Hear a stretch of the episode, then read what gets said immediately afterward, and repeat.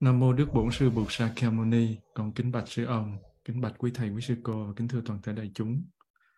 Hôm nay là ngày mùng 4 tháng 3 năm 2023.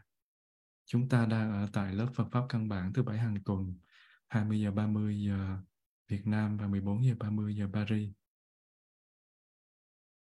Giới Đạt có nghe sư cô Cảnh Nghiêm thông báo là khoảng Chủ nhật cuối tháng 3 Tây lịch, chúng ta sẽ đổi giờ.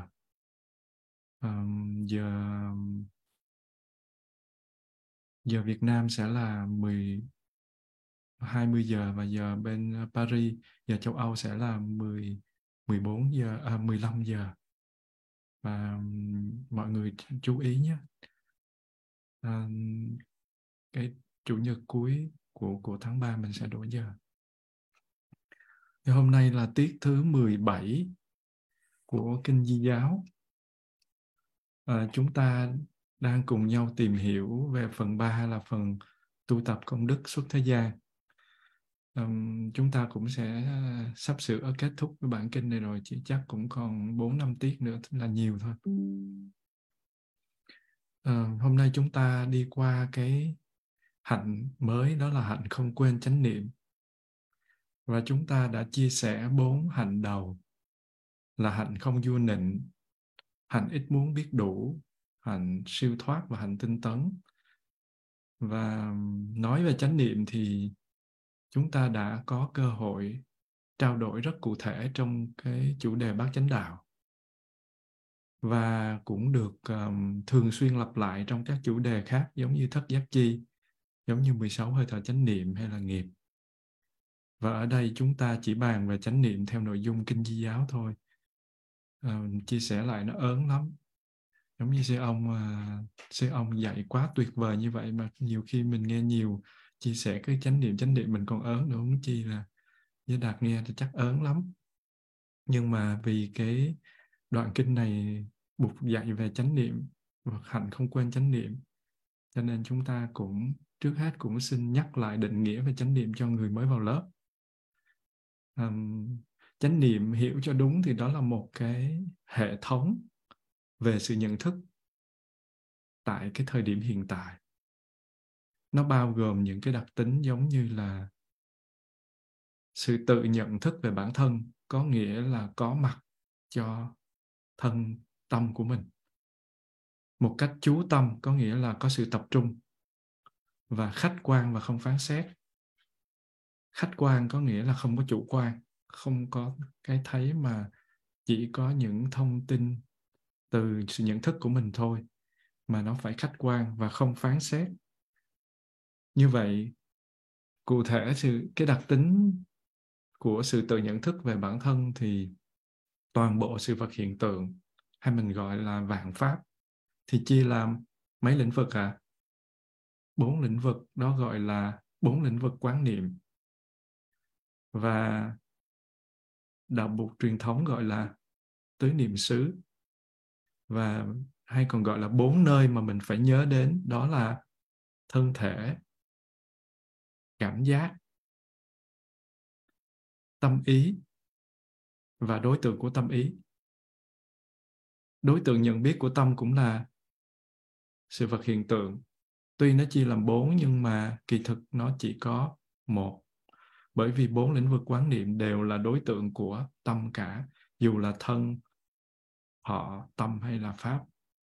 Và khi tâm nhận thức tâm thì tâm cũng là đối tượng của tâm.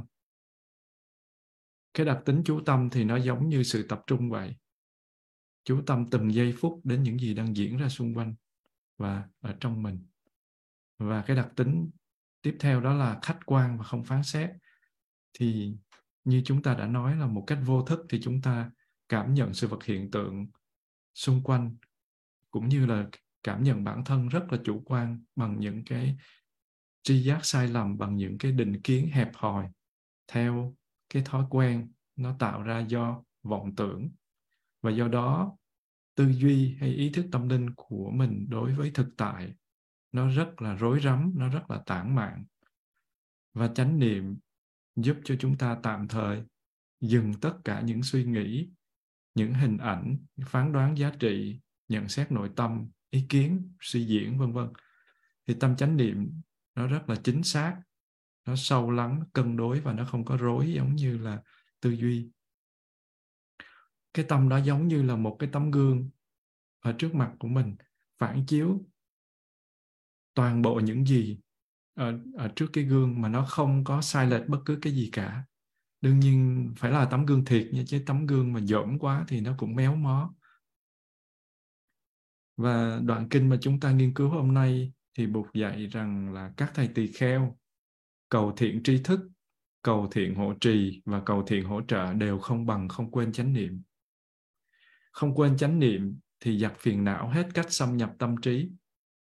Thế nên các thầy hãy luôn luôn tập trung chánh niệm lại nơi tâm trí.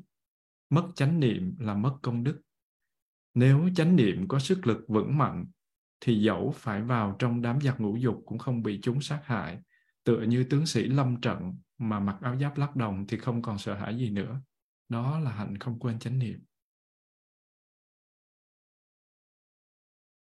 Thiện có nghĩa là tốt, là lành. Và tri đây có nghĩa là biết, là hiểu biết.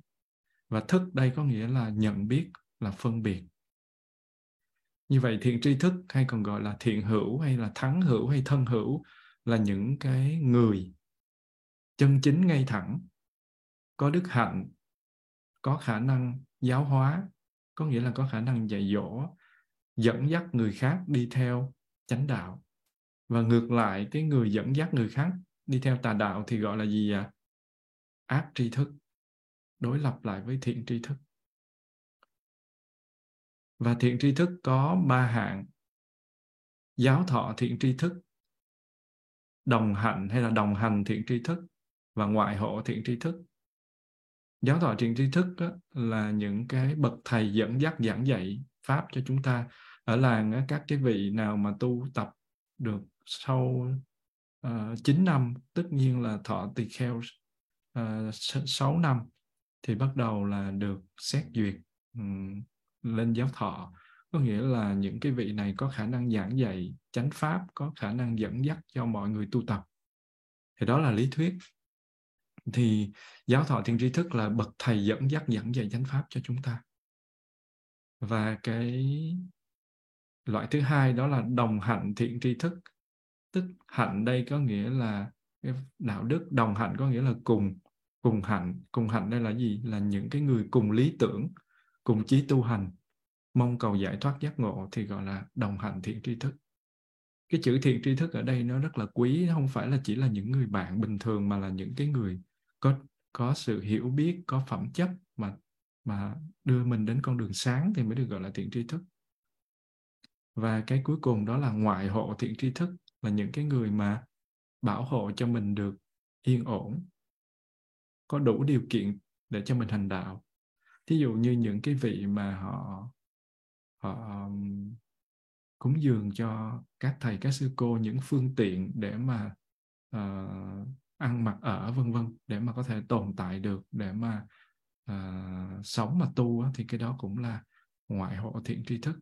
Nhưng mà coi chừng cúng dường sai pháp, cúng dường nhiều nhưng mà lại sai pháp, lại dính mắc và lại không có đúng pháp thì cái đó là ngoại hộ, nhưng mà cái đó không phải thiện tri thức. Và cái đó là mình bàn về chữ thiện tri thức. Tiếp theo đó là mình nói về cái chữ thiện hộ trì. Thì hộ có nghĩa là che chở, là bảo vệ, và trì có nghĩa là nắm giữ, giữ gìn. Như vậy thiện hộ trì có nghĩa là che chở, là bảo vệ để giữ gìn cho ai hoặc là cái việc gì mà mình tin rằng nó tốt đẹp, mình xét thấy lợi mình, lợi người ở hiện tại và tương lai. Ở đây chúng ta hay nghe nói là xin cầu Bụt hộ trì cho con, độ trì cho con để mà con có thể tu tập được. Thì Bụt đây cũng là một cái sự hộ trì, che chở cao quý mà ai cũng ước mong được đón nhận cái năng lượng đó. Và bên cạnh cái sự hỗ trợ của các cái bậc giác ngộ, những cái năng lượng thiện lành trong vũ trụ, thì còn có những cái vị xung quanh ta không nhất thiết phải là tu sĩ hay cư sĩ, không nhất thiết phải là nhân hay là phi nhân, mà có cái năng lượng che chở bảo hộ giữ gìn cho mình để mà mình đi trên con đường lành, thì đó là thiện hộ trì. Và cái thứ ba đó là thiện hỗ trợ. Hỗ đó là lẫn nhau, và trợ có nghĩa là giúp đỡ. Thiện hỗ trợ có nghĩa là giúp nhau thực hiện điều tốt. Giống như trong lớp của mình, vị này giúp cho vị kia, ngược lại vị kia là giúp cho vị này. Khi mình chia sẻ pháp đàm, mình chính là thiện hỗ trợ để mà giúp cho người kia được có cơ hội tiếp xúc được với sự hiểu biết chân chánh. Đó cũng là một ví dụ. Như vậy, cầu thiện tri thức chính là cầu người giúp chúng ta tiếp xúc được với sự hiểu biết chân chánh. Sự tiếp nhận hay là thu nạp những thông tin từ những bậc thiện lành bằng rất nhiều phương tiện truyền thông. Nên đây gọi là cầu văn, nghĩa cầu cái sự tiếp nhận bằng cách nghe và đọc. Văn trong chữ văn tư tu á. Và cầu thiện hộ trì chính là cầu sự che chở, bảo vệ, giữ gìn cho mình đi đúng đường chánh pháp. Cầu sự che chở, bảo vệ hướng mình về cái con đường lành chính là cầu người giúp mình duy trì sự tư duy, quán chiếu các pháp để thấu rõ bản chất của nó. Và đây gọi là cầu tư.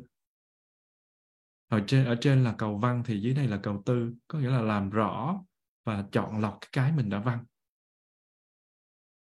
Và cầu thiện hỗ trợ chính là cầu sự giúp đỡ, nâng đỡ từ thiện tri thức, từ những cái người bạn đồng tu, và cầu mong sự hỗ trợ để thực thi những gì mình đã tư duy quán chiếu. Đây gọi là cầu tu.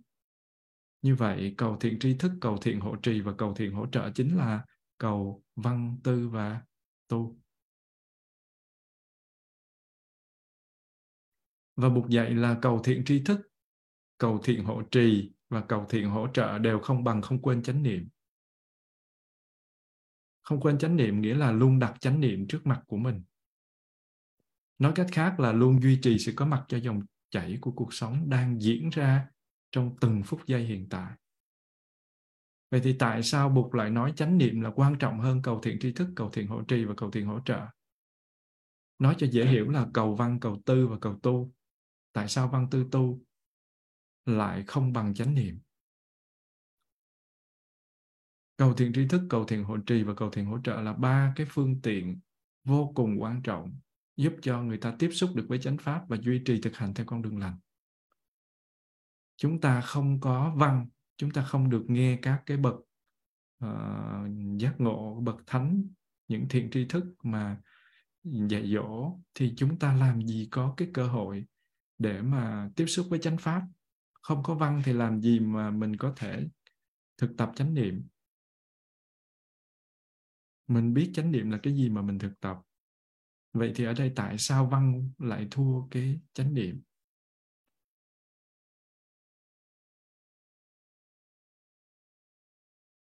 Không có ba phương tiện này thì người ta không thể thành tựu con đường tu tập chuyển hóa được. Chẳng hạn mình đau khổ quá, mình không có gặp sư ông khai thị cho mình, không có những nhân duyên đó thì mình làm sao mà mình có cơ hội mình đương nhiên sư ông chỉ là một vị, nhưng mà đại khái là mình lấy ví dụ. Nếu mà không có thì mình làm gì mà mình có được những cái pháp lành để mà mình học, mình tu. Như vậy, mình sẽ thấy đây chính là tha lực. Tha có nghĩa là khác, ngoài. Lực có nghĩa là sức mạnh. Cái sức mạnh ở bên ngoài thì gọi là tha lực. Như vậy, sức mạnh ở bên trong thì gọi là tự lực hay là nội lực. Như vậy, đồng hành với tha lực là tự lực và nội lực là sức mạnh của chính mình, là sức mạnh của bên trong. Dù chúng ta tiếp nhận bao nhiêu kiến thức đi nữa, bao nhiêu sự hiểu biết mà chúng ta không thực thi, không ứng dụng vào cuộc sống thực tế hàng ngày, thì cũng như là mình than đói mà mình không chịu ăn. Tôi đói quá, có cái gì cho tôi ăn không? Mà đặt đồ ăn trước mặt mình không ăn. Người ta muốn ăn thì mình mới nấu, người ta nhất định không ăn thì làm sao mình no giùm cho họ được. Do đó muốn sự hỗ trợ từ bên ngoài thì ít nhất mình phải chủ động, phải có chí tiến thủ đã. Mình không thể nương tựa mà mình không tự nỗ lực. Nó phải có cái bên trong, rồi nó mới có cái bên ngoài. Giả sử như Bụt có mặt ngay tại đây giờ phút này, Bụt dạy cho mình cái này hay ho vô cùng, đúng với con đường tu tập để mình giải thoát. Nhưng mà mình ù lì, mình không chịu tu tập, mình không chịu thực tập, mình không chịu vận dụng. Thì lấy cái gì để mà chứng ngộ? Đâu phải Bụt không có từ bi, đâu có phải Bụt không có muốn cứu vớt chúng sanh. Luôn có năng lượng đó chứ. Nhưng mà tại vì mình không tu, cho nên mình mới mình còn ngồi đây. Như vậy thì có nghĩa là gì? Muốn hỗ trợ từ bên ngoài thì mình phải có sự chủ động từ bên trong. Như vậy cầu thiện tri thức, cầu thiện hộ trì và cầu thiện hỗ trợ đều không bằng không quên chánh niệm. Không có nghĩa là tha lực, không quan trọng, mà là hãy nỗ lực tự thân để có thể mượn sức mạnh bên ngoài mà nâng đỡ phát triển sức mạnh bên trong. Đây là nghệ thuật đòn bẩy. Đưa ra 3 yếu tố quan trọng trước và dùng 3 yếu tố này để nâng tầm quan trọng của yếu tố sau lên. Giống như Truyện Kiều của Thi Hà Nguyễn Du mô tả vẻ đẹp của Thúy Vân rất là lộng lẫy để làm nền cho sự xuất hiện của Thúy Kiều. Thúy Vân thì dùng có 4 câu thơ thôi để mô tả vẻ đẹp, và Thúy Kiều dùng đến 12 câu để mô tả vẻ đẹp và tài năng của Thúy Kiều. Kiều càng sắc sảo mặn mà, so bề tài sắc lại là vần hơn. Thì ở đây Bụt cũng dùng nghệ thuật đòn bẩy, rằng là 3 yếu tố kia nó vô cùng quan trọng, nhưng mà nếu không có chánh niệm thì các yếu tố khác không có giá trị gì nữa hết. Cho nên phải có sự phối hợp, chứ không phải là cái này nó quan trọng hơn cái kia. Rồi mình nói là thôi tôi làm cái kia mà tôi không làm cái này. Những vị nào tu mà chỉ nội lực thôi thì vô cùng khó khăn. Những cái vị mà chỉ tu nội lực thì những vị đó chính là những cái vị độc giác, những cái vị duyên giác, những cái vị bích chi, tự tu tự chứng quả, không cần đến Bụt. Thì những cái vị đó vô cùng hiếm. Thực ra cũng không có hiếm bằng các vị Bụt, nhưng mà so với chúng sanh thì vô cùng hiếm. Do đó để mà có thể tự mình tu đắc đạo là vô cùng gian nan, vô cùng khó, trong hàng tỷ kiếp chứ không ít. Và chính vì như thế cho nên cái việc mà mình nương tựa vào Bụt, vào các vị thiện tri thức, nó vô cùng quan trọng. Và như thế thì ở đây nói là tại sao nói không quên chánh niệm thì dẹp phiền não hết cách xâm nhập tâm trí. Bụt thường khuyên các vị đệ tử là hãy giữ chánh niệm ở trước mặt. Trước mặt có nghĩa là giây phút hiện tại ấy ạ. Chứ không phải trước mặt có nghĩa là một cái cục gì đó giống như một cái ly nước vậy, để như trước mặt vậy gọi là để trước mặt. Mà là trong giây phút hiện tại có năng lượng chánh niệm. Điều này không chỉ có nghĩa là phải biết rõ tâm mình đang làm gì khi mình hành thiền, tụng kinh, nghe pháp thoại, mà có nghĩa là mình phải biết rõ ràng tất cả các chuyển động vật lý cũng như tâm lý mà chúng ta thực hiện trong suốt những cái giờ phút tỉnh thức ở trong mỗi ngày. Nói cách khác, nó có nghĩa là có mặt ở đây, ngay bây giờ. Cái giây phút hiện tại nó thay đổi nhanh quá đến nỗi mà mình thường không để ý đến sự có mặt của nó chút nào hết. Mỗi cái sát na tâm nó giống như là một cái chuỗi hình ảnh mà nó chiếu ở trên màn hình vậy. Một số hình ảnh thì đến từ cái ấn tượng giác quan của mình, mắt, tai, mũi, lưỡi, thân, ý. Còn cái số khác thì nó đến từ ký ức của quá khứ hay là viễn cảnh của tương lai. Giống như những cái gì nó đã diễn ra ở trong cuộc sống mà nó đã trôi qua rồi, hoặc là từ nhiều kiếp trước, hoặc là những viễn cảnh của tương lai, những cái tư niệm thực của mình. Chánh niệm nó giúp cho mình giữ đứng yên cái màn hình đó để mình có thể trở nên ý thức về những cảm xúc và kinh nghiệm giống như chúng thật là bản chất của chúng, mà không có một cái sự tô vẽ méo mó nào của các cái phản ứng do các điều kiện xã hội hay là thói quen tạo thành.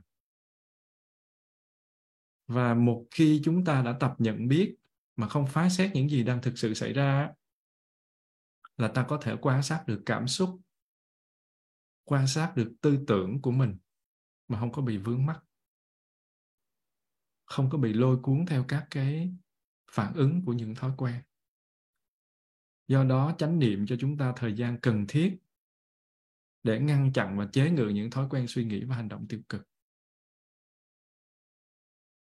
Mình đang sân lên, mình chợt bất chợt nhớ tới cái tiếng chuông chánh niệm của sư ông dạy, hay là mình chợt ý thức rằng mình đang sân, thì đó là mình có mặt trong giây phút hiện tại, thì nó sẽ ngăn chặn và chế ngự ngay những cái thói quen sân hận của mình, hoặc nó sẽ giảm thiểu vô cùng.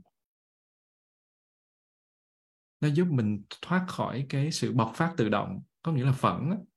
Khi mà mình không có đủ năng lượng chánh niệm của mình còn yếu, mình vừa gặp cái chuyện cái là mình không còn nhớ gì hết.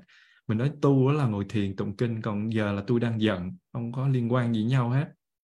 Thì cái đó gọi là sự bộc phát tự động. Và nó giúp cho mình, nếu mà mình có chánh niệm thì nó giúp cho mình kiểm soát được tư tưởng, hành động và lời nói của mình. Và hơn thế nữa, chánh niệm đưa đến tri giác, là cái thấy nội tâm rõ ràng đối với bản chất sự vật, cũng như là chúng thực sự là, mà nó không có lệch lạc, không có méo mó. Và với cái sự thực hành thường xuyên trong các thời khóa hành thiền chính thức ấy, cũng như trong những sinh hoạt hàng ngày, thì chánh niệm nó giúp cho chúng ta nhìn thế giới bên ngoài và bản thân với cái con mắt của tuệ giác, của trí tuệ nội tâm. Mở được con mắt tuệ là mục đích của cái việc tu chánh niệm.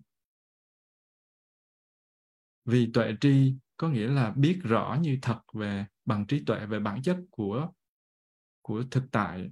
Đó là bí mật tối thượng của thanh tịnh và hạnh phúc vững bền. Và chúng ta không cần phải tìm kiếm nó bên ngoài. Mỗi chúng ta đều có khả năng nội tại để vun trồng sự thấy biết như thật. Không có ở bên ngoài, chỉ có ở bên trong. Nhưng mà muốn quán chiếu được bên trong thì phải cần chìa khóa ở bên ngoài. Lấy được chìa khóa bên ngoài thì mình vào trong, mình mở ra. Và khi mà người tu mình quay vào, mình quan sát nội tâm, mình cố gắng để mình hiểu được sự thật về hạnh phúc, người đó sẽ ý thức và quan sát năm uẩn của thân tâm. Và khi quan sát một cách có chánh niệm thì người đó bắt đầu thấy là mỗi uẩn của năm uẩn, hình hài, cảm thọ, tri giác, tâm hành và nhận thức, hay còn gọi là sắc thọ tưởng hành thức ấy, nó phát sinh, nó tăng trưởng, nó sung mãn, nó suy yếu, nó hoại diệt như thế nào. Thí dụ như là tấm thân mà ta cho là đẹp đẽ này á, và ta luôn luôn giữ gìn cẩn thận sức khỏe cho nó đó, thì nó đang thay đổi từng giây từng phút. Và trong khi mà mình đang nghe những cái lời chia sẻ như thế này, thì mỗi tế bào, mỗi cái mô, những phần nhỏ nhất của thân vật lý mình đang thay đổi, đang tăng trưởng, đang hư hoại. Trái tim mình thì đang đập, phổi, thận, gan, óc gì đó thì nó đang hoạt động hết, không có cái gì không đang hoạt động. Trong khi các bộ phận vật lý này đang thay đổi thì cảm thọ, tri giác, tâm hành và nhận thức và các, hay gọi là các đối tượng tâm linh, nó cũng phát sinh rồi nó đi qua. Và chánh niệm trong giây phút hiện tại nó tạo ra cho mình tri giác về sự thay đổi này. Mình sẽ cảm nhận được cái tính chất vô thường không thể tránh được của sự vật hiện tượng, của vạn pháp. Và khi mà mình nhận thức được cái tính chất vô thường của vạn pháp thì nó sẽ cho mình một cái cơ hội để mình nhận biết rằng là việc mà bám víu vào vô thường nó sẽ gây ra khổ đau. Thí dụ như mình hãy hồi tưởng lại những cái cảm thọ tuyệt vời mà mình trải qua trong quá khứ. Giờ đây thì các cảm thọ đó có giống như trước nữa không à? Dù là mình có thể tạo lại cái hoàn cảnh, dựng lại môi trường như xưa, nhưng mà không thể. Thí dụ như ngày đó Giới Đạt đi ra tốt nghiệp của trường trung cấp, xong rồi Giới Đạt có những cái cảm xúc viết thành một cái đoạn văn rất là hay và mô tả cái cảm xúc khi mình rời trường như thế nào. Nhưng mà bây giờ về lại cái trường đó, cảm xúc đó nó không còn nữa. Muốn lấy lại cảm xúc cũ không có, nó đã biến đổi, nó theo thời gian rồi. Cũng là môi trường đó, cũng là cảnh vật đó, nhưng cảm xúc nó không có nữa. Và biết được rằng những gì thuộc về quá khứ nó đã riêng mãi mãi thì mình cảm thấy buồn. Mà khi chúng ta có thể thấy mọi thứ nó đều qua đi như thế nào, thân mình, cảm thọ, con người và vật chất và những cái thứ mà mình yêu thương, mình trân quý, không chỉ từng giây từng phút, mà rất nhiều lần trong những giây phút đó mình thấy được cái nguyên nhân của khổ. Tâm mình bám víu vào sự vật hiện tượng luôn chuyển biến không dừng dứt. Và cuối cùng thì chánh niệm cho chúng ta cái tri giác về sự hiện hữu thực sự của vạn pháp, kể cả con người. tri giác về vô thường và tri giác về dukkha, có nghĩa là về khổ, nó giúp mình thấy rằng thực tại không phải là cái gì ở bên ngoài. Nó không có tách biệt khỏi chúng ta. Đúng ra thực tại là sự trải nghiệm nó luôn thay đổi của chúng ta đối với thế giới không ngừng biến chuyển. Thế giới nội tại và thế giới mà ta đang cảm nhận được qua các giác quan. Và tu tập chánh niệm giúp cho mình thấy được là cái việc mà không chấp nhận, chống đối lại với những gì xảy ra trong cuộc đời là vô ích. Chúng ta không có chặt tay mình khi nó làm điều xấu. Tương tự nếu mà mình xa lánh những cái người hành xử khác mình, có nghĩa là mình thấy mình kỳ thị, thì mình rất là khờ, bởi vì tất cả chúng ta đều là một phần của thế giới luôn biến chuyển, luôn đau khổ như thế này. Và tranh chấp với thế giới thì cũng giống như là bàn tay này đấm lại bàn tay kia và con mắt bên phải nó trừng con mắt bên trái. Chúng ta khám phá ra cuộc đời không phải là một cái gì bất biến. Nó là một cái dòng chảy mãnh liệt của những cái sự biến đổi không ngừng. Và khi tìm kiếm ý nghĩa của cuộc đời thì tất cả những gì mình có thể thấy được đó chính là sự thay đổi này. Và khi chúng ta tiếp tục quán tưởng về cái khía cạnh nổi bật này thì mình sẽ thấy cái bản chất không bền vững hay là không thường hằng ở trong đó. Không có cái ngã hay cái linh hồn bền vững thường hằng nào bên trong để mình có thể bám vô hết. Và cũng không có một cái ngã hay linh hồn bền vững nào mà ở nơi người khác để mình có thể tranh cãi với.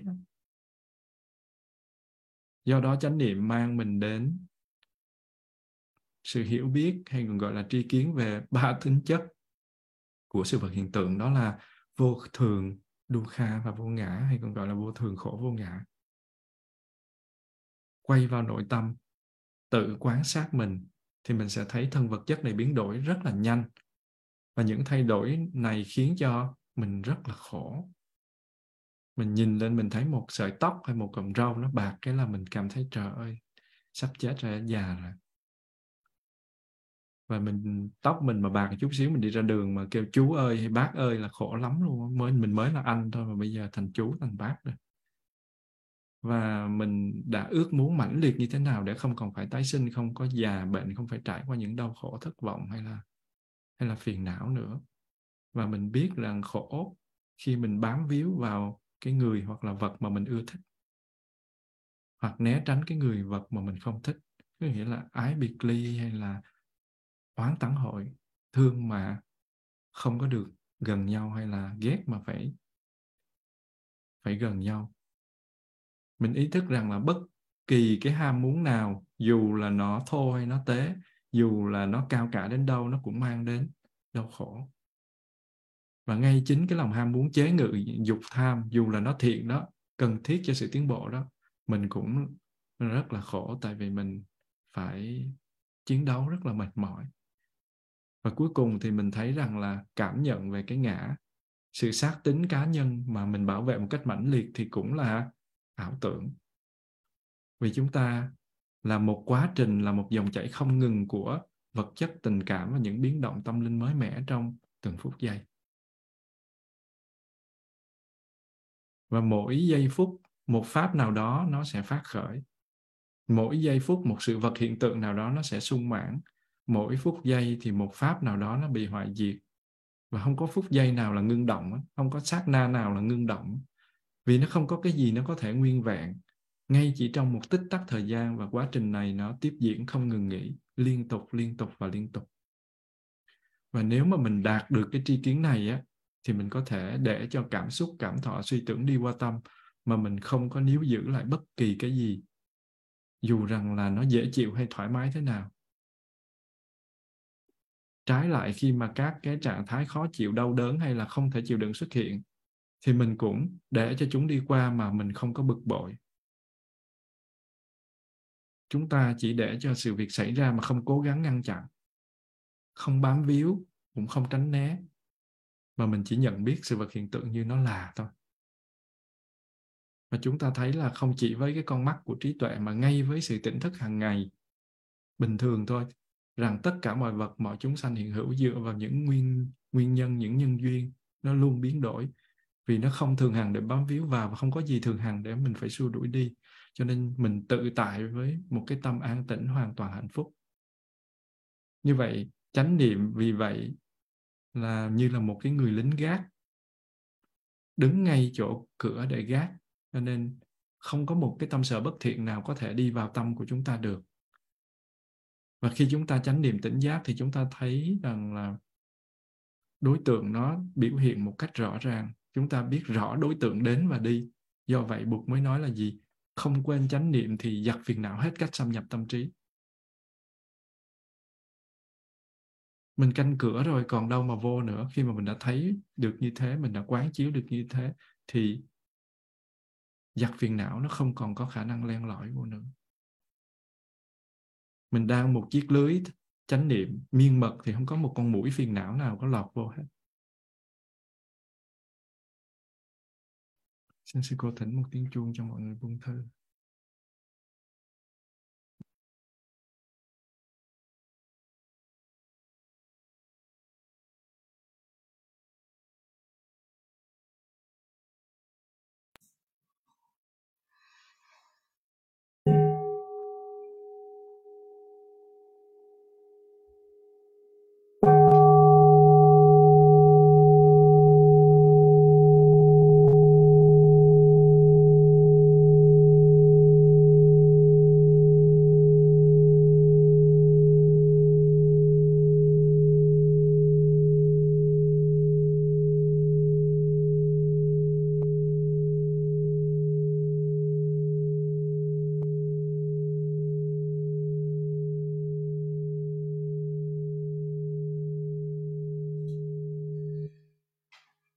Dạy là hãy luôn luôn tập trung chánh niệm lại nơi tâm trí. Tập trung chánh niệm lại nơi tâm trí là thế nào ạ? Cái sự khác biệt trong các cái phương pháp tu tập mà Bụt dạy chỉ gây khó khăn cho những ai chưa quen với giáo pháp thôi. Có nghĩa là tu thiền thì Bụt dạy rất là nhiều pháp. Rồi mình có thêm tịnh độ tông, mật tông, vân vân, rất là nhiều. Và nó chỉ gây khó khăn cho những ai chưa có quen với giáo pháp thôi. Thực ra các phương cách thực hành đều dựa trên sinh hoạt hàng ngày của chúng ta. Hơn nữa các cái phương pháp của Bụt đều dựa trên cái trí tuệ siêu việt của Ngài về cách mà tâm mình vận hành. Và dựa vào tâm vận hành thì Ngài chế ra những phương tiện tương ứng cho mình tu tập. Cho nên chánh niệm là sự ứng dụng thiền ở trong cuộc sống thôi. Lấy ví dụ như là một cái em bé rất là dễ thương và tuyệt vời. Nhưng mà nó cũng đòi hỏi, nó có dễ thương cỡ nào nó cũng khóc oe oe lên, nó đòi cái này, nó đòi cái kia. Nó đói thì nó đòi ăn. Nó đi vệ sinh thì nó cần tã sạch. Nó đòi không khí trong lành, rồi nó đòi ngủ và rất nhiều thứ khác. Và sự chú tâm của em bé thì nó rất là ngắn. Và các cái bậc làm cha mẹ thì phải giữ cho em bé bận rộn và khuyến khích bằng cách là chắc chắn em bé sẽ có những cái đồ chơi nào đó hữu ích và những hoạt động khác nhau để nó hết chú cái này tới nó chú cái kia, cho bỏ cái sự tăng động của nó. Và tâm chúng ta cũng đòi hỏi tương tự giống như vậy. Sự chú tâm của chúng ta cũng ngắn ngủi giống như một em bé vậy. Có nhiều người dài, có nhiều người thì ngắn, mà đa số là ngắn. Và Bụt rất là hiểu điều này. Cho nên là Ngài liệt kê cho chúng ta một danh sách những việc làm. Đó, ngắn quá thì làm đi, muốn làm gì thì làm đi, Bụt chế ra một đống đó, tha hồ mà làm. Và chúng ta có thể bắt đầu với bất cứ đối tượng nào của thiền quán. Hơi thở nè, cảm thọ nè, một trạng thái tâm, hay là một trong những chướng ngại, hay là kiết sử. Nó không quan trọng là gì hết, vì bất cứ cái gì mà chúng ta chú tâm vào không lâu thì nó đều thay đổi hết. Cho nên cứ lấy bất cứ một cái đối tượng nào cũng được. Và khi tâm mình hướng về cái điều gì đó bất thiện ấy, thì lập tức thay nó với cái điều gì đó tốt hơn. Chứ ông gọi là thay chốt. Thì giống như là khi cha mẹ mình đưa cho em bé một cái quả bóng, chỉ để làm gì à? Để lấy đi cái kéo mà nó vừa lấy thôi. Bây giờ mình muốn giật cái kéo lại là nó ré lên, cho nên mình phải làm gì? Đưa cho nó một quả bóng thì mình lấy được cái kéo. Mà quả bóng nó không làm cho em bé đau, em bé bị nguy hiểm, cho nên là lấy được lại cái kéo. Mà khi tâm hướng đến điều thiện thì mình khuyến khích nó. Thí dụ như em bé cầm, em bé lật trang sách ra, em bé nhìn thì mình cứ để yên. Mình khuyến khích cho em bé nhìn. Và mình có thể sử dụng bất cứ cái đối tượng nào để phát triển cái tâm chánh niệm. Miễn là nó giúp mình đạt được tuệ giác với lại ba cái đặc tính vô thường, dukkha và vô ngã. Và bất cứ cái điều gì phát khởi trong tâm nó sẽ trở thành đối tượng của thiền. Chúng ta có thể dùng bất cứ cái đối tượng nào để phát triển thêm trí tuệ của chúng ta về ba cái tính chất của mọi hiện hữu là vô thường, dukkha với vô ngã. Một khi tư tưởng nào đó nó hoại diệt một cách tự nhiên thì chúng ta chuyển tâm trở lại đối với cái đối tượng thiền quán ban đầu. Ví dụ mình đang theo dõi hơi thở chánh niệm, bỗng nhiên có một cái âm thanh nào đó nó rất là lớn, nó có mặt, thì bây giờ mình chuyển qua cái âm thanh đó, thay đối tượng thôi, không cần trì nó lại, không cần nói tôi đang thở mà tại sao âm thanh nó như thế. Nếu mình có khả năng thì mình không có bị âm thanh tác động thì mình vẫn ở với đối tượng hơi thở. Còn nếu mà âm thanh nó lớn quá thì tâm mình phải hướng ra âm thanh rồi, tất nhiên rồi. Và khi mà âm thanh nó dừng lại thì tâm của mình nó sẽ trở về đối tượng ban đầu, đó là hơi thở. Vậy thôi. Và có thể có người sẽ hỏi là nếu mà tâm mình không trụ được đối tượng thiền quán đầu tiên thì sao? Nếu mình chọn quán chiếu trên 32 phần của thân nhưng mà trong tiếng đồng hồ mình được có 5 phần đầu tiên thì sao? 16 hơi thở chánh niệm mà tôi ngồi suốt cả buổi tôi mới thở được có 2 hơi mà hết nửa tiếng rồi thì sao? Và nếu các đối tượng thiền quán khác sinh khởi nơi tâm và mình sử dụng chúng để quán chiếu về ba đặc tính của thực tại thì đâu có vấn đề gì đâu. Và bất cứ cái phương pháp thiền nào mà mình có thể giúp mình nhận ra được chân lý thì đó là một cái phương cách hữu hiệu. Đừng có hy vọng rằng tâm mình nó sẽ trụ trên đối tượng này hay là đối tượng kia mãi mãi. Nó không bao giờ có khả năng đó. Và bản chất tự nhiên của tâm là biến đổi, ngay cả hơi thở cũng vậy. Cuối cùng hơi thở nó cũng phải lặng đi để cho cái tâm của mình nó được tự do. Rồi sau đó cơ thể của mình mất cảm giác và toàn bộ hơi thở nhẹ nhàng tới mức mất đi. Và cuối cùng mình đi vào định. Tầm và tứ rồi cũng phải biến mất. Hỉ rồi cũng phải biến mất. Lạc rồi cũng phải biến mất. Nhất tâm rồi cũng không còn. Nhưng mà mình phải nhờ các phương tiện đó để mình đi vào thiền. Cho nên bản chất tự nhiên của tâm là biến đổi. Và nó đi từ đối tượng này đến đối tượng khác là mình không có cần trụ vào một cái nhất định. Nhưng mà mình không nên cố ý nhảy từ đối tượng này sang đối tượng khác. Ví dụ như là cái tâm của mình đang theo dõi hơi thở. Tự nhiên mình cố ý mình buông hơi thở, mình nhảy qua âm thanh, mình buông âm thanh, mình nhảy qua hình ảnh. Như vậy thì nó không có đúng. Hoặc là mình đang làm cái chuyện này, mình nhảy qua cái chuyện kia, mình cố ý nhảy như vậy. Mình không nên làm như vậy. Nó tự động nhảy chứ mình không nên tác ý để nhảy. Và bắt đầu với sự chú tâm vào một đối tượng thiền quán như là thân chẳng hạn thì nó tự sinh khởi. Mình không có cần phải ép mình phải như thế này phải như thế kia. Ví dụ như khi mà mình đang chú tâm vào hơi thở thì có một cái tư tưởng nó phát khởi, mình nghĩ về cái bệnh da của mình. Và khi đó tư tưởng nó đi qua thì tâm nó sẽ trở về hơi thở kế tiếp. Và nếu như mà cái da nó ngứa quá và nó khó chịu và tâm của mình cứ dán dính vào trong đó thì mình nên quán tưởng về sự vô thường của da. Nó mong manh như thế nào, nó luôn chuyển đổi như thế nào và nó trở nên nhăn nheo như thế nào. Thì mình mượn luôn đối tượng đó để mình quán chiếu luôn. Có nghĩa là cái gì nó biểu hiện thì mình mượn cái đối tượng đó để mình quán chiếu. Mình không có nhất thiết phải quay trở về nếu như nó không có đủ duyên. Và mình cũng nên quán về cái việc mình vướng vào mình chấp vào trong cái niệm về da đó, nó sẽ vô ích và nó phiền não thế nào. Mình lợi dụng, mình quán chiếu. Vì dù rằng mình cố gắng thế nào thì nó cũng sẽ thay đổi, mà mình càng bám víu thì mình càng khổ. Có những lúc khi Giới Đạt đang ngồi thiền, tự nhiên con muỗi nó tới nó cắn và mình động tâm. Cũng có những khi nó cắn xong mình nói rồi cho mày cắn luôn á, cắn thoải mái đi, ngứa thôi chứ làm gì đâu. Thì tự nhiên cỡ chừng vài giây sau cái là nó không có còn ngứa nữa, mặc dù mình biết là nó đang cắn. Và mình cũng nên nghĩ đến cái tính vô ngã của làn da của mình. Nếu mà thí dụ mình đang niệm về da, không có cái ta nào trong đó để làm chủ nó hết. Và sau đó mình cũng quan sát khi các cái tư tưởng này đi qua. Và mình cũng nhận thấy rằng cái hành động quan sát là sự nhận thức đầy chánh niệm về các cái luồng tư tưởng. Chính nó cũng vô thường luôn. Chính cái sự quán chiếu đó cũng vô thường. Và khi tất cả mọi tư tưởng nó đã lắng dịu rồi thì mình mới trở về với hơi thở chánh niệm. Và rồi bất cứ cái tư tưởng nào mới phát sinh thì mình cũng quan sát theo cái cách như thế, và mình thực hành theo cái phương cách này thì dần dần các cái tư tưởng nó sẽ dừng lại và tâm mình đạt được định. Ngày trước khi mà ở làng á, Duy Đạt cứ nghe sư ông dạy là hơi thở và bước chân chánh niệm. Lúc nào mình cũng hơi thở bước chân, mà mình cứ phân tâm mình ra làm hai, mình nó chết rồi. Mình vô hơi thở thì mình không có bước chân chánh niệm, mà mình vô bước chân thì mình không có hơi thở chánh niệm. Bây giờ mình phải làm sao?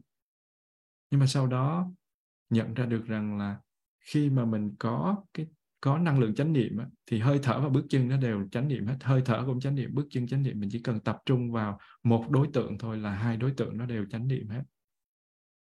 Và như thế nó giải tỏa được cái sự khó chịu đó.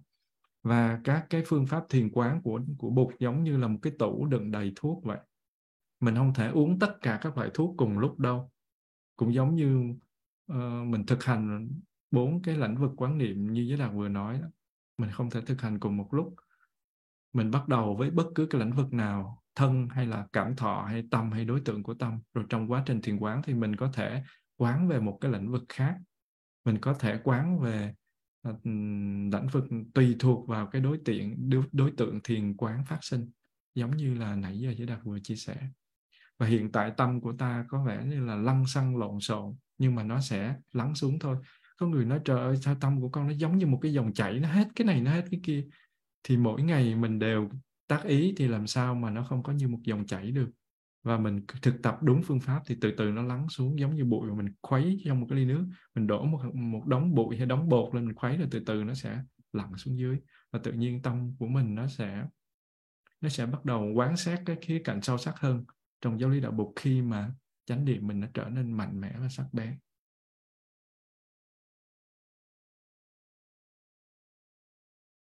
Bụt dạy là mất chánh niệm là mất công đức.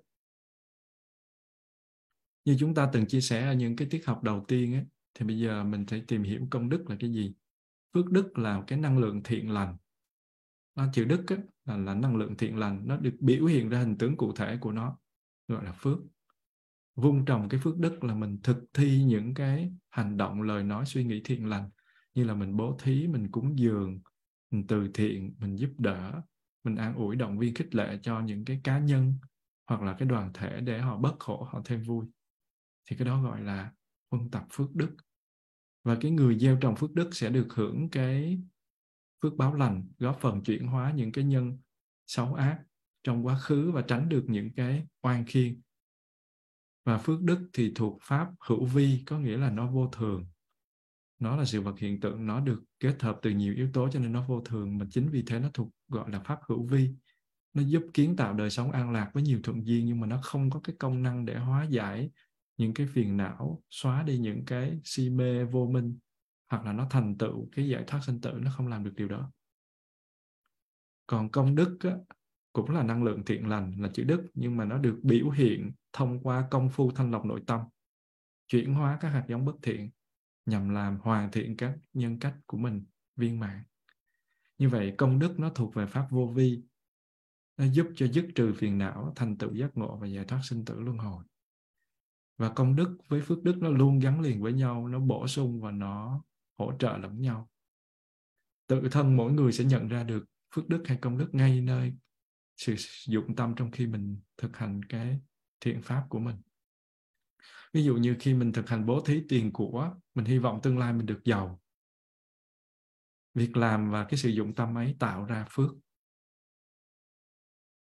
Cũng là cái việc bố thí y chang như vậy, nhưng mà mình thuận theo cái lòng từ, mình không có mong cầu nào hết, cũng chẳng có bất kỳ cái điều kiện gì, thì hành động đó nó lại phát sinh công đức. Cũng là một hành động, bởi vì nó giúp cho mình chuyển hóa các hạt giống tham.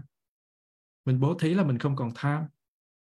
Bố thí mà tuyệt nhiên không nghĩ đến báo đáp thì tâm mình nó được thanh tịnh. Và tâm thanh tịnh thì trí tuệ mình phát sinh, phiền não nó rơi rụng. Đồng thời cái phước lành đó nó sẽ trùm khắp pháp giới hư không.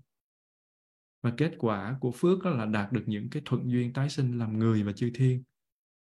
Kết quả của công đức là chuyển hóa phiền não và hướng đến chấm dứt sinh tử. Mình tụng kinh, mình niệm Bụt, mình bố thí kinh, mình giảng pháp cũng đều như vậy. Và sự tu tập cũng như thực hành các thiện pháp đưa đến thành tựu định tuệ, dứt trừ phiền não, chứng đắc giải thoát thì mình sẽ có công đức. Còn không thì chỉ được phước đức thôi. Tóm lại tu tập các cái hành lành mà không dính mắc, tự tại giải thoát, mình không có chấp, mình không có dính, thì cái đó gọi là công đức. Và phước đức với công đức nó có vai trò rất quan trọng trong cái sự nghiệp tu hành. Như hai cánh của một con chim, nó giúp cho con chim nó có thể bay cao, bay xa đến cái chỗ mà nó cần đến. Và phước đức sẽ giúp cho người tu thuận duyên hơn trong cái việc thành tựu công đức. Nó sẽ hỗ trợ nhau. Phước đức mà thiếu thì rất là khó tu.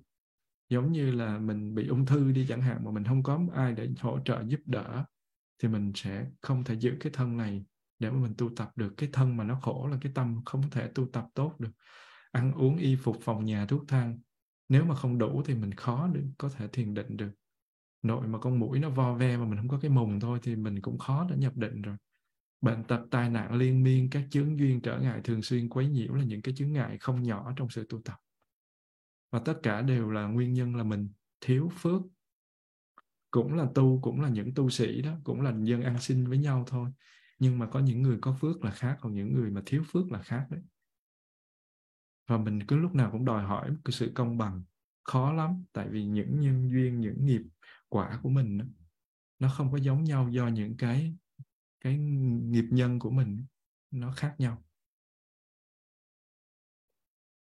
Như vậy ý nghĩa xuất gia của một vị tu sĩ chính là lập công để bồi đức, chuyển hóa những cái phiền não để chấm dứt sinh tử luân hồi. Và mất công đức thì không thể nào thành tựu chí nguyện được hết. Lý tưởng giải thoát được, không thể thành tựu được. Nhưng mà tại sao mất chánh niệm lại là mất công đức? Mình cần có công đức để mình tu tập giải thoát, nhưng mà tại sao mất chánh niệm là mất công đức? Có một cái câu chuyện giữa Bụt và các vị ngoại đạo như sau. Các cái vị ngoại đạo hỏi là chúng tôi nghe nói đạo Bụt là cái đạo giác ngộ, và đạo Bụt có phương pháp gì và các vị tu như thế nào? Thì Bụt mới đáp là ta đứng, ta đi, ta nằm, ta ngồi, ta ăn, ta ngủ. Thì các vị ngoại đạo ngạc nhiên mới hỏi Bụt là phương pháp đó có gì đặc biệt đâu. Ai là không đi, ai không đứng, ai không nằm, ai không ngồi, ai không tắm giặt, ai không ngủ. Bụt đáp là này các ông, cái phương pháp đó đặc biệt lắm á. Khi mà đang đi, đang đứng, đang nằm, đang ngồi, đang giặt, đang ăn á, thì ta biết là ta đang đứng, đang đi, đang nằm, đang ngồi, đang giặt, đang ăn. Còn đối với các ông á, thì khi các ông đang đi, đang đứng, đang nằm, đang ngồi, đang giặt, đang ăn, đang tắm, đang ngủ, thì các ông chẳng biết mình đang làm những cái việc đó. Và trong cuộc sống thì chúng ta đang đi, đang đứng, đang nằm, đang ngồi, đang tắm, đang ăn, đang giặt, đang ngủ, vân vân. Nhưng mà khi mà mình đang làm cái việc đó thì mình không có biết. Chúng ta bị kéo về quá khứ rồi mang đến tương lai và dính mắc vào những cảm xúc và tâm hành trong giây phút hiện tại. Cái giây phút nào không có mặt cho giây phút hiện tại là chúng ta đang chết và luân hồi. Như vậy ngay bây giờ chúng ta đang chết và luân hồi, chứ không có chờ tới lúc mà luân hồi đâu nhé. Không chờ tới lúc chết đâu. Xét thời gian mỗi ngày thì chúng ta đang chết trong giây phút hiện tại là 99,99%. Nghĩa là cái sống của mình có 0,01 thôi. Nghe nó kinh khủng như vậy đó. Mình cứ ngồi đây xong rồi mình lo là trời ơi, cái chuyện đó ra làm sao. Nghĩa là mình đang chết. Tới chừng mình sực tỉnh, mình tỉnh được một giây, cái mình để lo cho chuyện khác, cái mình chết tiếp. Mình cứ chạy theo những cái cảnh duyên mà mình cứ tưởng là mình đang sống, thực ra là mình đang chết. Và đa số chúng ta thường nhầm lẫn cái giây phút hiện tại với những tình huống xảy ra trong giây phút đó. Bởi vì giây phút hiện tại sâu sắc là những cái gì đang xảy ra. Nó sâu sắc hơn là những gì đang xảy ra trong cái giây phút đó. Giây phút hiện tại chính là không gian mà cái nơi đó các chuyện nó xảy ra. Thí dụ như hiện tại giờ này nè, các cái chuyện nó xảy ra mà mình chú tâm vào một thứ, đó không phải là giây phút hiện tại. Đó là các cái hoạt động, đó là chính là hoàn cảnh, đó là những gì xảy ra trong giây phút hiện tại thôi, chứ nó không phải giây phút hiện tại. Giây phút hiện tại chính là cái không gian mà trong đó mọi thứ nó xảy ra. Cái thời gian đó chính là không gian mà hoàn cảnh nó được xảy ra. Do đó mình không nên nhầm lẫn những cái tình huống của giây phút này với giây phút này. Có nghĩa là không có nhầm lẫn về những tình huống của phút giây hiện tại với cái gọi là phút giây hiện tại. Hai cái này nó không giống nhau. Phút giây hiện tại sâu sắc hơn bất kỳ cái tình huống phát sinh nào trong phút giây đó. Chánh niệm là một cái tấm lưới vô hình, nó ngăn cản các cái bất thiện tâm lọt vào. Phút giây nào chúng ta không có chánh niệm, không sống được dưới phút giây hiện tại, thì những tâm bất thiện nó sẽ len lỏi vào trong từng cái ý nghĩ, trong từng hành động, trong từng lời nói của mình. Và khả năng sinh sôi của cái tâm bất thiện nó giống như là những con vi khuẩn vậy. Nó sinh sản vô tính và nó phân chia liên tục. Mình có một cái câu chuyện như thế này. Vào ngày 9 tháng 9 năm 2018, có một người đàn ông nuốt phải một cái kim ở trong cái quả dâu tây và phải đi nhập viện. Và sau đó là có hàng chục cái vụ liên quan đến cây kim trong quả dâu tây, không biết mọi người có được nghe không, năm 2018. Và liên tục được phát hiện các cái vụ đó và khiến cho nước Úc rất là hoang mang, rất là lo sợ. Và đáng nói đó là cái thời điểm rất là cao điểm của cái mùa vụ thu hoạch dâu tây, và cái ngành sản xuất nó có doanh thu đến 130 triệu đô la Úc và nó khoảng 93 triệu đô la Mỹ mỗi năm của cái nước này. Và ngay lập tức thì ngành sản xuất này trở nên điêu đứng khi mà các siêu thị nè, cửa hàng rau quả bị ngưng bán dâu. Hàng dài xe tải chở hàng tấn dâu tây tươi đổ xuống hố để chôn, để tiêu hủy, và 7 cái thương hiệu liên quan phải tạm thời đóng cửa để phục vụ điều tra. Toàn bộ cái ngành nó dừng lại hết. Giống như xăng dầu mà không có mà mọi người phải dừng đi lại hết như vậy. Và vì dân không có dám mua hàng này nữa thì làm sao ai bán được. Và các trang trại, các nhà sản xuất dâu tây trực tiếp chịu ảnh hưởng nặng nề. Và các đối tượng thương mại xuất nhập khẩu cũng dính với nhau luôn, chung số phận luôn. Và Bộ trưởng Y tế Úc lúc đó là Greg Hunt mô tả đây là một cái tội ác. Và tội ác này gây chấn động xã hội Úc, vốn dĩ coi trọng về cái nhân quyền và đặt sự an nguy của người dân lên hết. An ninh xã hội rất là cao. Và hơn 2 tháng sau thì vào ngày 11 tháng 11 năm 2018 thì có một người phụ nữ tên Việt, với là không có nói tên chính thức, tên T thôi, bị bắt và lập tức đưa cái vị này ra tòa. Và các nhà chức trách thì phát hiện ra cái DNA của cái vị này ở trong một cái hộp dâu tây bị nhiễm độc. Và thông tin ban đầu cho thấy là cái vị tên T này bị bức xúc với cái cách đối xử bất công tại trang trại bà đang làm việc, cho nên là muốn cho cái vị chủ tiệm này bị sập tiệm và khiến cho khỏi làm ăn.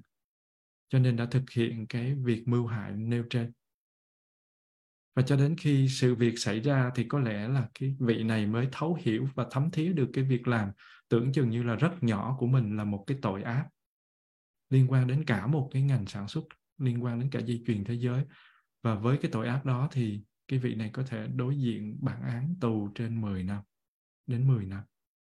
Và chúng ta thấy rằng là chỉ có một cái niềm bất thiện thôi mà bà T bà gây ra một cái hậu quả rất là nghiêm trọng, không phải chính với cái vị này, mà cái việc làm đó nó còn gây gián tiếp lên sự mất niềm tin của thế giới đối với cộng đồng người Việt. Và lúc nào nhắc đến Việt Nam người ta cũng nghĩ đến những cái vị đó, chứ người ta lại không nghĩ đến những người tốt, những người dễ thương. Và cái việc giáo dục con người theo đó không dừng lại ở mặt kiến thức mà mình phải chú trọng đến mặt đạo đức. Và đến cái việc mà nhận thức rõ kết quả trong từng việc làm dù là nhỏ nhất mình cũng phải chú ý. Và tội ác nó thường đến bằng những cái việc làm tưởng chừng như rất nhỏ. Một cái đốm lửa nó cũng có cháy được khu rừng. Một con rắn nhỏ nó cũng có thể giết chết một con người. Nếu mình không chánh niệm, mình làm cái việc mình tưởng chừng như nhỏ nhưng mà nó gây ra hậu quả rất là nghiêm trọng. Và trong cái vụ việc này thì chúng ta thấy rõ rằng là gì? Mất chánh niệm là mất công đức. Mình không có chánh niệm thì khi mà mình làm, mình tạo tác, mình không có biết rằng nó gây ra hậu quả như thế nào. Thì như thế mất chánh niệm là mất công đức. Xin sẽ cố thỉnh tiếng chuông để cho mọi người muốn thử.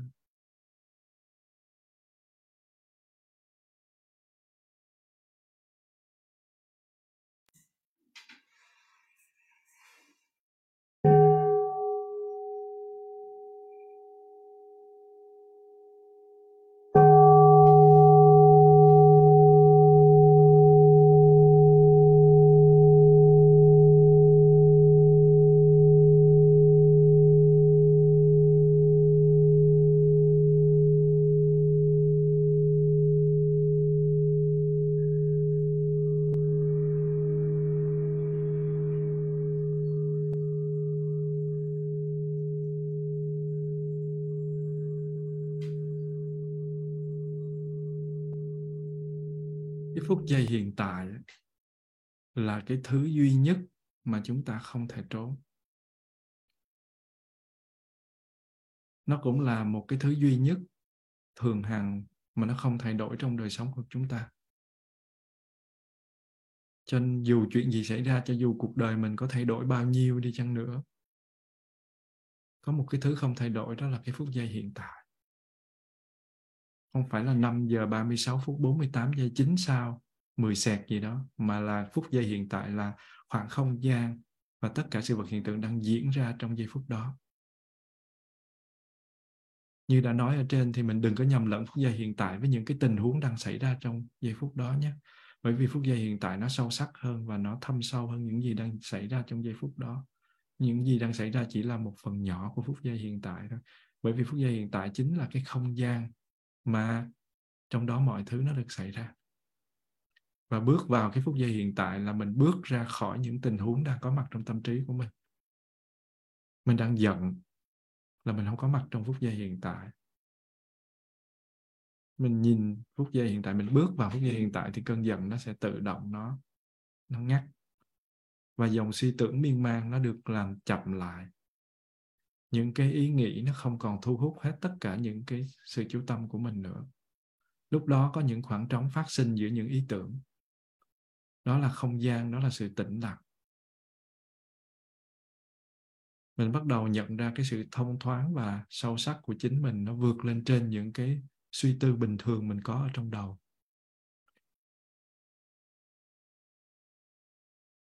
Những cái ý nghĩ, những cảm xúc, những cảm nhận từ những giác quan, bất kỳ những gì mình trải nghiệm đó, nó làm nên một cái gọi là tình huống của đời mình. Và cái cuộc đời mình, cái cuộc đời của tôi là cái mà mình dùng để cố tìm cho mình một cái khuôn mặt, một nhân cách. Và cái cuộc đời tôi chỉ là một câu nói mà mình dùng để tóm tắt những cái tình huống đang xảy ra trong đời sống của mình thôi, mà không phải là bản chất chân thật của mình.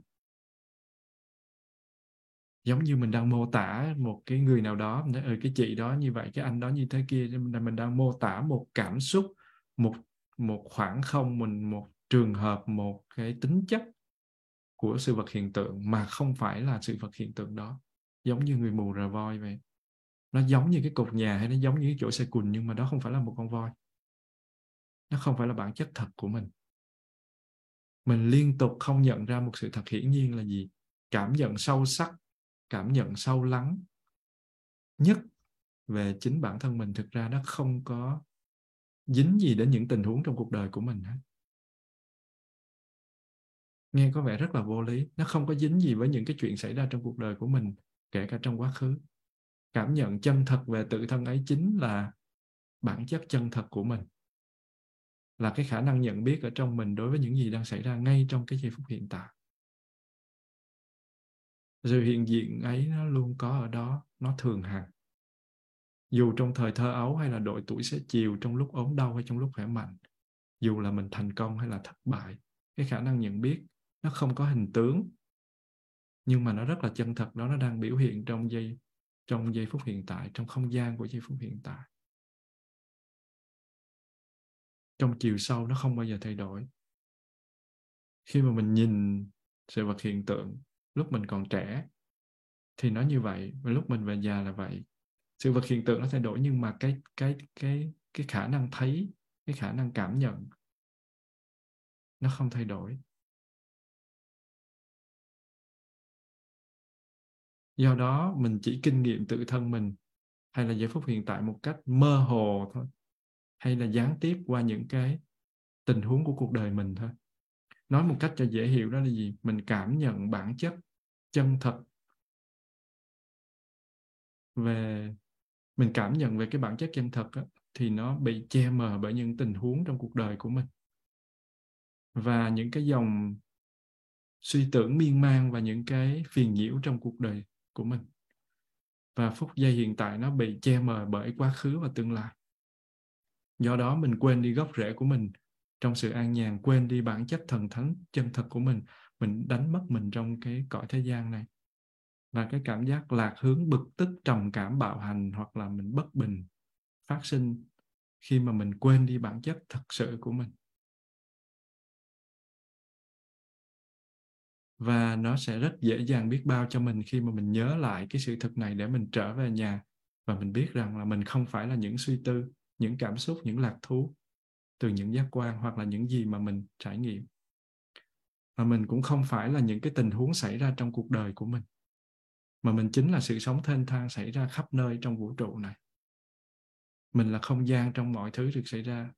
Và mình chính là cái tâm đã được biểu hiện qua rất nhiều hình tướng. Chính là phút giây hiện tại.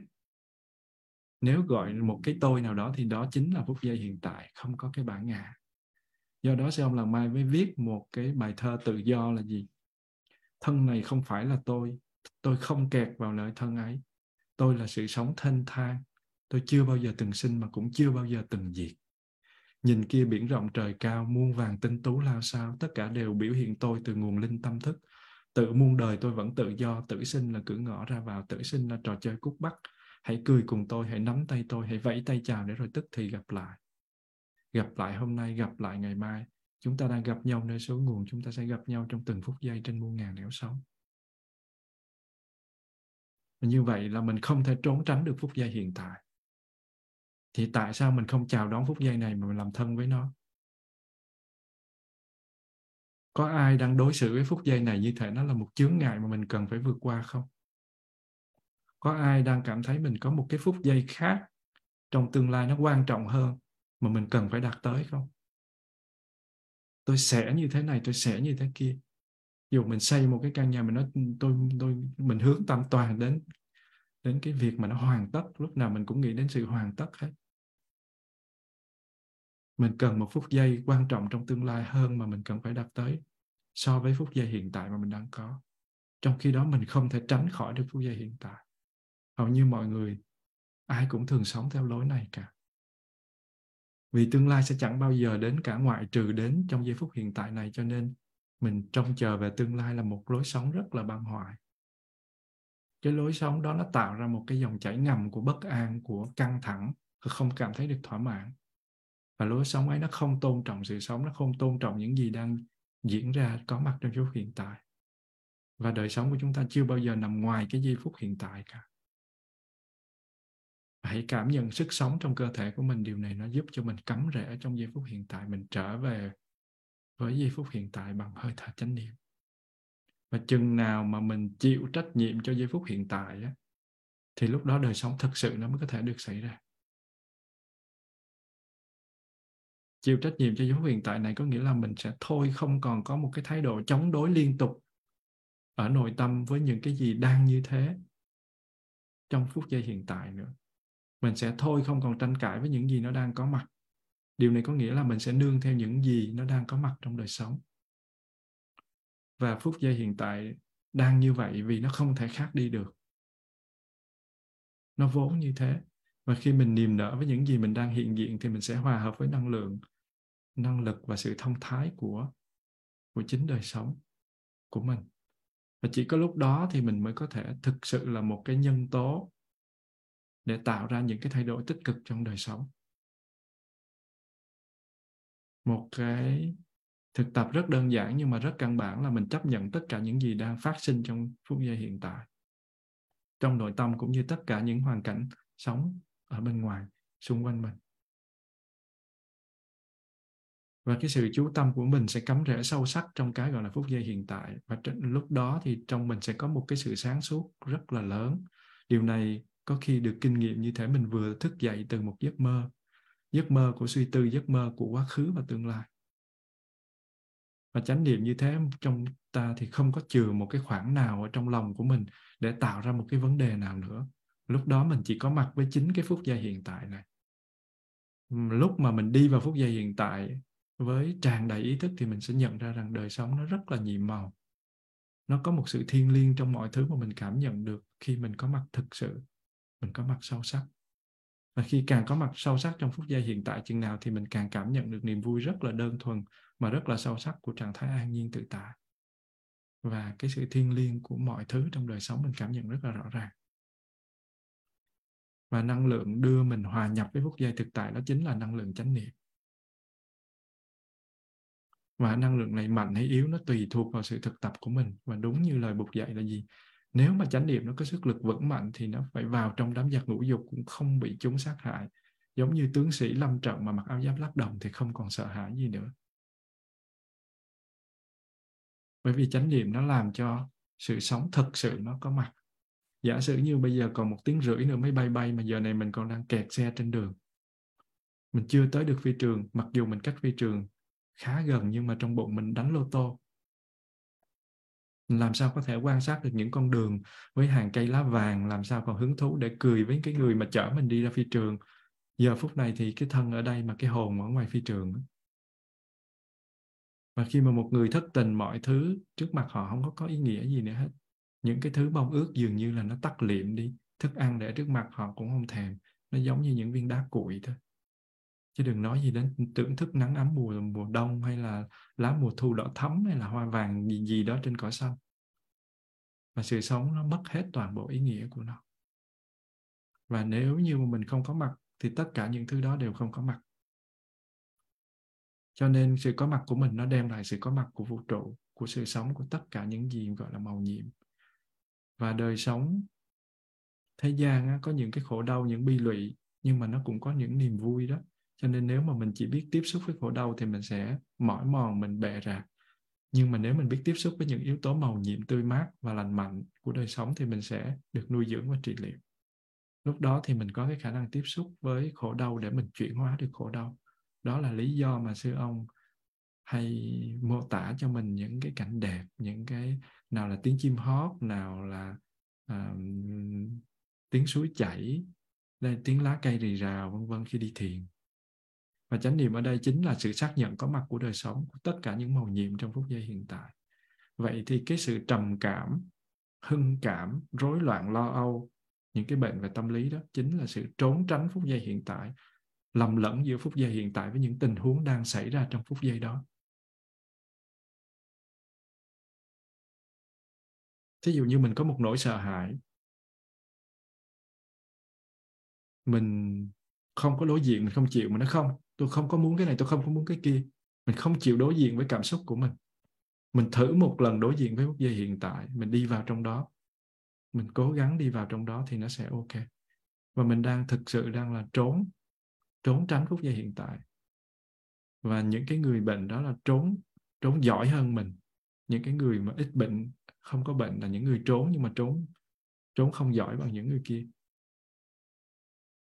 Cái ngày hết bệnh là ngày nào mà chúng ta đón cái phút giây này và làm thân với nó thì đó là cái ngày mình hết bệnh. Chiều nay có một cái người mua bán hàng rong đi vào cái con hẻm bên hông chùa. Ra mua hay bán gì đó mà dễ đạp. Cố gắng lắng tai nghe rất nhiều lần mà không hiểu là họ ra mua cái gì, bán cái gì nữa. Và rất nhiều lần Giới Đạt lắng tai mà không nhất định là không nghe được. Giới Đạt hỏi những cái người bên cạnh xem là họ ra cái gì vậy thì mọi người cũng lắng tai nghe dùm nhưng cũng không nghe ra được cái gì hết. Thử hỏi một cái người đi rao mà mọi người không biết họ rao cái gì thì cái công mà họ đi làm rao cả ngày vậy thì có ý nghĩa gì? Chạy xe đạp hay xe máy đi vòng cả ngày mà rao cái gì người ta không biết là rao cái gì thì mua cái gì, bán cái gì. Cũng vậy, khi mà mình sống mà mình luôn né tránh vào giây phút hiện tại thì mình sống kiểu gì? Cuộc sống nó là giây phút hiện tại. Nó là những cái gì đang diễn ra mà mình né tránh. Mình không dám quay về. Mình sống cả đời như thế thì có ý nghĩa gì? Cho nên Bụt mới dạy chánh niệm nó quan trọng như thế. Và cái hạnh không quên chánh niệm là một cái hạnh mà vượt qua cả văn tư tu luôn. Chúng ta kết thúc cái hạnh không quên chánh niệm ở đây. Xin hẹn gặp đại chúng vào tuần sau. Mình có cái hạnh thiền định. Và kính cảm ơn đại chúng đã lắng nghe. Nguyện đem công đức này hồi hướng về tất cả đệ tử và chúng sanh đều đi trọn đường Bụt.